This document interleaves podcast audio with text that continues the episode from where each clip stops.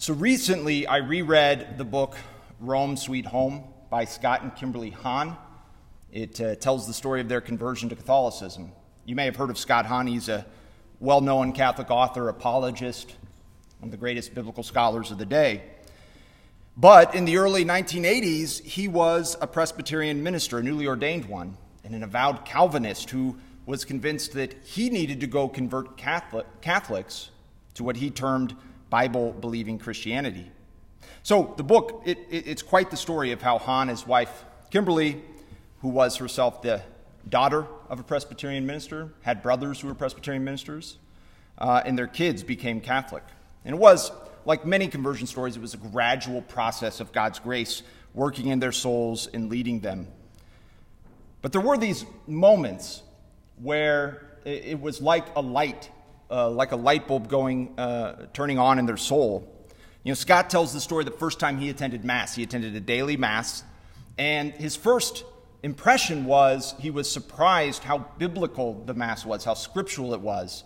You know, he would hear the, the collect, the opening prayer, and he'd say, Wait, that's from Isaiah. Or there'd be another line, and he'd say, That's from the Psalms, or that's from St. Paul. So he was impressed by how scriptural the Mass was.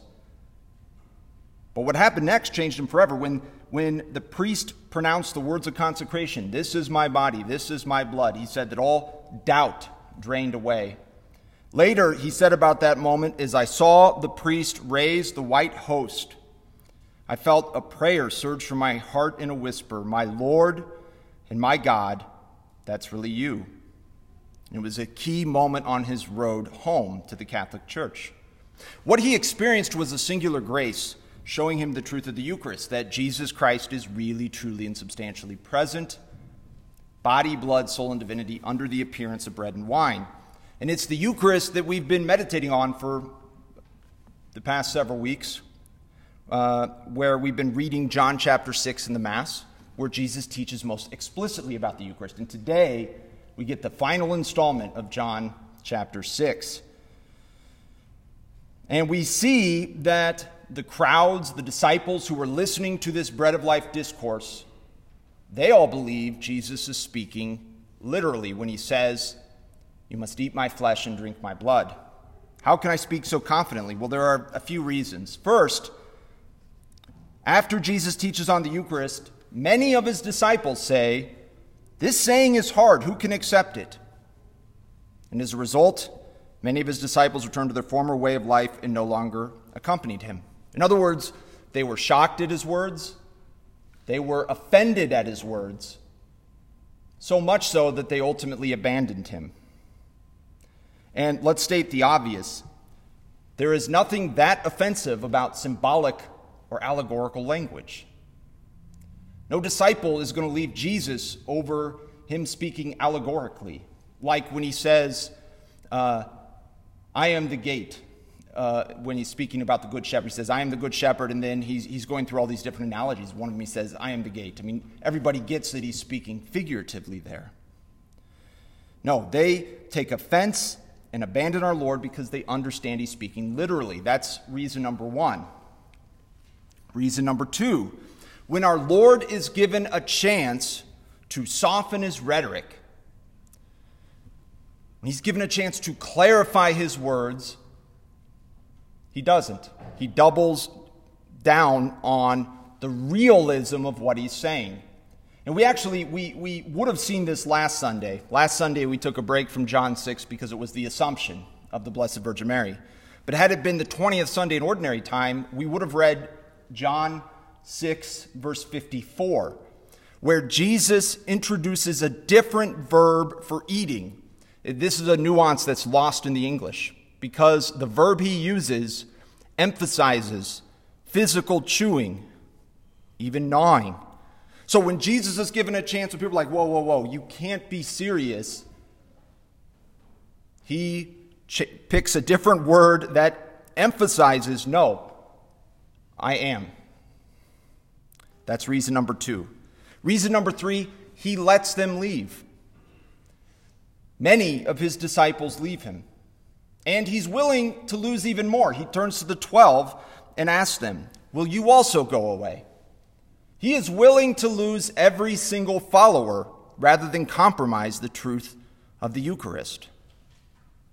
Will you also go away?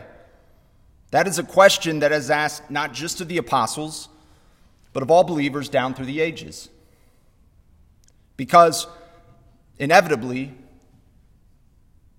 to follow Christ uh, entails sacrifice, entails trust in a proverbial leap of faith.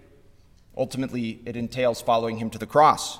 It was a question that was asked of the Hahns. You know, Scott and Kimberly, they did not convert together. Scott converted first, Kimberly several, several years later.